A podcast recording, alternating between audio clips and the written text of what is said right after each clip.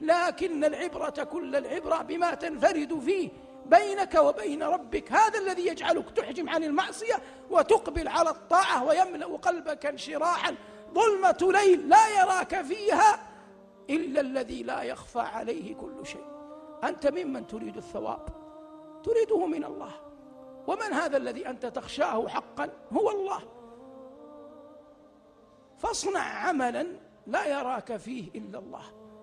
ثم اطوي حتى في ذاكرتك. حاول أن تنساه. فإذا لقيت الله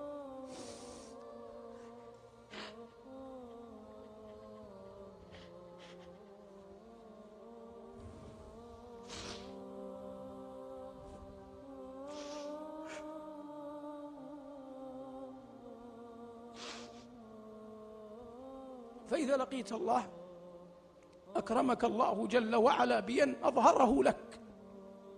والله إنه يوجد على الأرض من تعلم أنك لو صنعت له معروفا ثم احتجت إليه لأعطاك ولو كان عاجزا.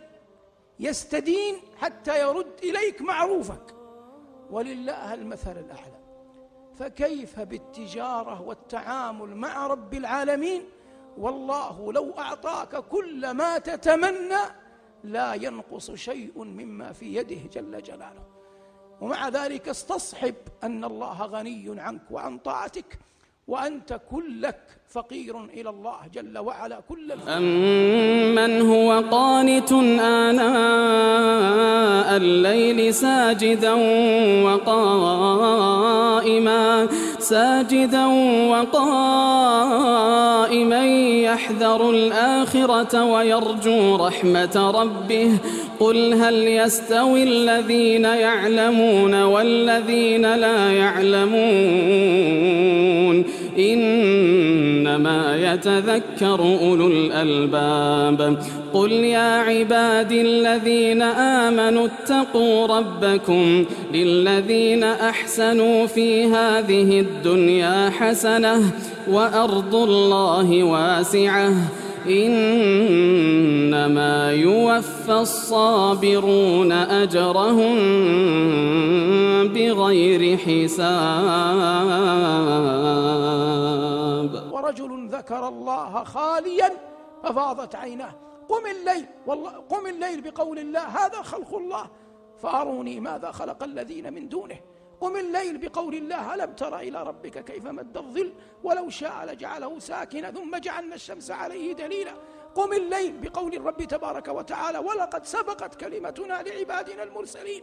إنهم لهم المنصورون وإن جندنا لهم الغالبون. قم الليل بقول الله إن ربكم الله الذي خلق السماوات والأرض في ستة أيام ثم استوى على العرش.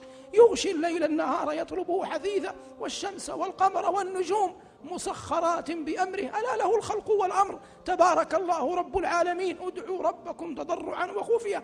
إنه لا يحب المعتدين ولا تفسدوا في الأرض بعد إصلاحها. وادعوه خوفا وطمعا. إن رحمة الله قريب من المحسنين. قم الليل وأنت تقرأ قول الله وذا إذ ذهب مغاضبا فظن أن لن نقدر عليه. فنادى في الظلمات أن لا إله إلا أنت سبحانك. إني كنت من الظالمين. فاستجبنا له ونجيناه من الغم وكمنين. وزكريا إذ نادى ربه ربي لا تذرني فردا. وأنت خير الوارثين. فاستجبنا له ووهبنا له يحيى وأصلحنا له زوجة.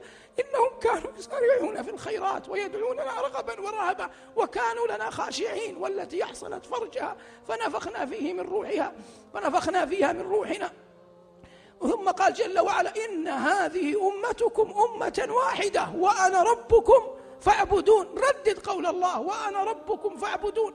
واملأ قلبك فرحا أنك تقرأها وأنت عابد. قابض بيمناك على يسراك تناجي ربك وتقرأ كلامه العظيم جل جلاله. هذا مما يعينك على أن يخشع قلبك. وفي القرآن آيات عظيمة يثني الله على فيها على نفسه. وقد قلنا مرارا في دروس في هذا الملتقى وفي غيره إنه لا شيء يجعل القلب رقيقا أعظم من أن يقرأ الإنسان الآيات التي يصف الله جل وعلا فيها نفسه.